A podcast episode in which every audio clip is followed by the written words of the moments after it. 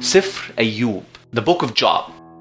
هو أول سفر شعري ملحمي في العهد القديم والكتاب المقدس. وبيركز بالتحديد على فكرة تبرير العدالة الإلهية Theodicy السفر مكون من فاتحة مجموعة من الحوارات الشعرية مناجاة أيوب الشخصية وخاتمة للقصة.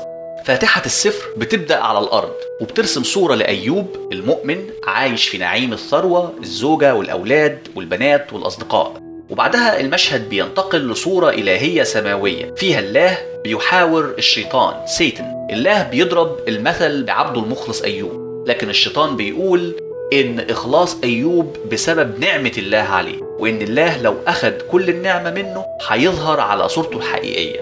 الله بيأخذ ثروة أيوب يقتل كل أولاده وخدمه وماشيته ويصيبه بالمرض. لكن أيوب ما زال بيشكر الله ويحمده على نعمته. وقال جملته المشهورة عريانا خرجت من بطن أمي وعريانا أعود إلى هناك.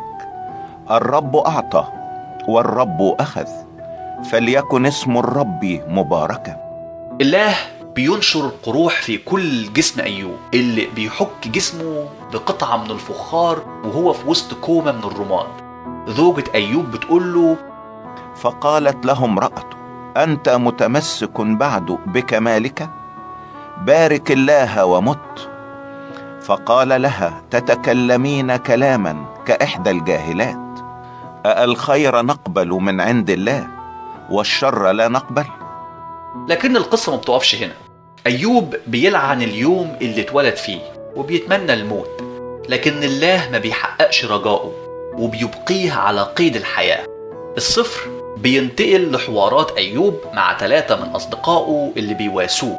وبيقولوا له لابد أن مصيبته هي عقاب من الله على خطيئة ارتكبها لأن الله عدل ولا يمكن أنه يضع بشر في معاناة بلا سبب.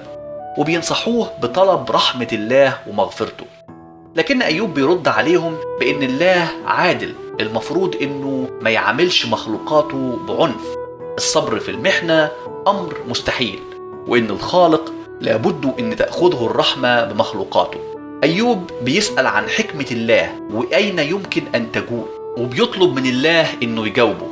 الله بيجاوب أيوب من خلال عاصفة في السماء لكنه ما بيفسرش المعاناة والعذاب اللي تعرض له أيوب ولا بيدافع عن العدالة السماوية. لكن بدل من كده بيواجه ضعف أيوب بحكمة السماء وتكامل قدرته الإلهية. وبيرد بسؤال أين كنت حين أسست الأرض؟ أخبر إن كان عندك فهم. من وضع قياسها؟ لأنك تعلم. أو من مد عليها مطمارا على أي شيء قرت قواعدها؟ أو من وضع حجر زاويتها؟ وبياخد الله أيوب في رحلة كونية. يعرض فيها حكمته وبدائع خلقه. الرسالة الإلهية إن حكمة الله في الخلق بالغة التعقيد. حتى لو أيوب أراد فهمها قدرته العقلية مش هتمكنه من استيعابها.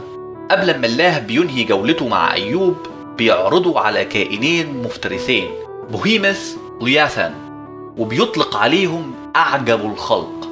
لياثان بينفس دخان ويبخ النار والشرار بيطاير من عينيه. ليس له في الأرض نظير صنع لعدم الخوف. يشرف على كل متعال.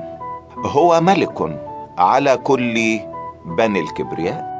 وفي نهاية القصة الله بيمنح أيوب ثروته مرة تانية عبيده ماشيته وأولاده وأحفاده وحياة طويلة مديدة. من الصعب رؤية مكافأة الله لأيوب على إنها رضا أو رفع الغضب عنه لأن الله ما أخدش كل ثروته ونعمته في البداية بسبب معصية أيوب أو غضبه عليه. وبتتجلى فكرة تبرير العدالة الإلهية في حكمة ومعرفة الله أكثر تعقيدا واتساعا من قدرتنا البشرية على إدراك واستيعاب قراراته السؤال الجوهري في الثيودسي ليه الناس الطيبة بتعاني؟ الإجابة التقليدية في العقيدة اليهودية وإسرائيل القديمة إن الله بيكافئ الفضيلة ويعاقب الخطيئة لكن خبرتنا في الحياة بتأكد إن في كتير من الوقت المعاناة الواقعة على البشر من غير الممكن فهمها في ضوء تبعيات اختيارهم وأفعالهم. حكمة معاناة أيوب هو إن الله وحده عالم بمعنى العالم ووحده يمتلك الحكمة لأنه الوحيد القادر على فهم تعقيدات العالم المتشابك اللي بتتخطى حدود العقل والمعرفة البشرية. ثيادسي أيوب مذكورة أيضا في القرآن في سورة الأنبياء. وأيوب إذ نادى ربه أني مسني الضر وأنت أرحم الراحمين. فاستجبنا له فكشفنا ما به من ضر وآتيناه أهله ومثلهم معهم رحمة من عندنا وذكرى للعابدين سورة الأنبياء آية 83 84 وفي سورة صاد واذكر عبدنا أيوب إذ نادى ربه أني مسني الشيطان بنصب وعذاب. اركض برجلك هذا مغتسل بارد وشراب ووهبنا له أهله ومثلهم معهم رحمة منا وذكرى لأولي الألباب. سورة صاد من الآية 41 ل 43 بتفاصيل أقل وبعض الاختلافات البسيطة. على سبيل المثال زوجة أيوب ما حرضتوش على لعنة الله وما فرقتوش. لكن جوهر تبرير العدالة الإلهية واحد في صورتي القصة وهو حكمة ومعرفة الله لا يمكن إدراكها بالعقل البشري فالصبر على ابتلاء الله والثقة في قضائه هما خير الأمور.